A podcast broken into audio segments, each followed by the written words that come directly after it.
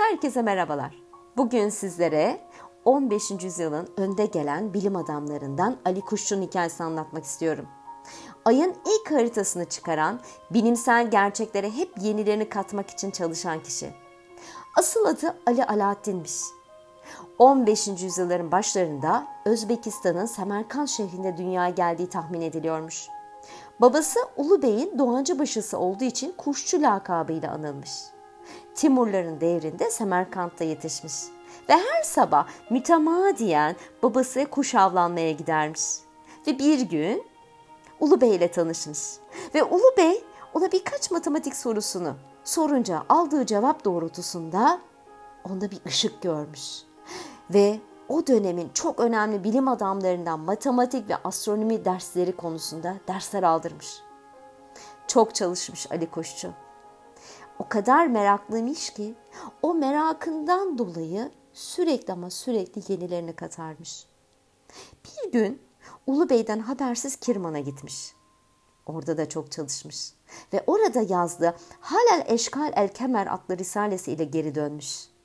Dönüşünde risalesini Ulu Bey'e armağan etmiş.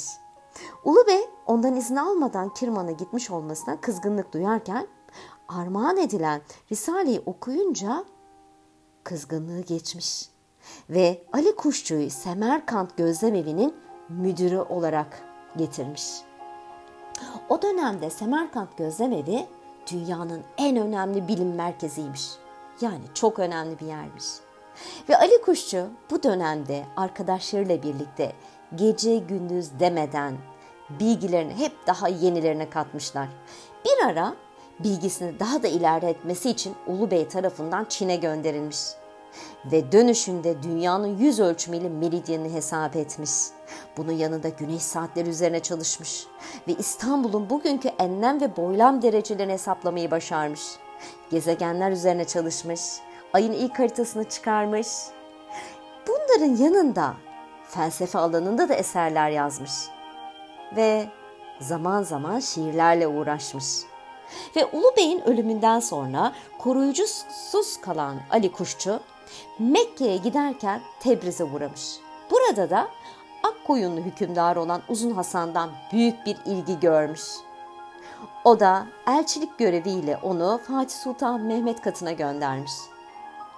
O dönemde Fatih Sultan Mehmet onun bilimsel çalışmalarını izliyormuş. Çok hayranmış ve ısrarı üzerine elçilik görevini tamamladıktan sonra İstanbul'a yerleşmiş Ali Kuşçu. Çok büyük törenlerle kutlanmış bu. Ardından Ayasofya Medresesi'ne müderrisis olarak tayin edilmiş. Bu atama ile İstanbul'da astronomi ve matematik alanlardaki çalışmalar hep bir yenilerini katmış, dersler vermiş. Yani çok ama çok değerli çalışmalar yapmış. Ta ki 16 Aralık 1474 yılında hayata veda etmiş. Evet, hikayemiz burada bitmiş. Ve kısacık Mevlana'nın sözüyle bitirmek istiyorum. Geçmişini iyi bil ki geleceğe sağlam basasın. Nereden geldiğini unutma ki nereye gideceğini unutmayasın. Hepinize bilim dolu anlar diliyorum. Hoşçakalın.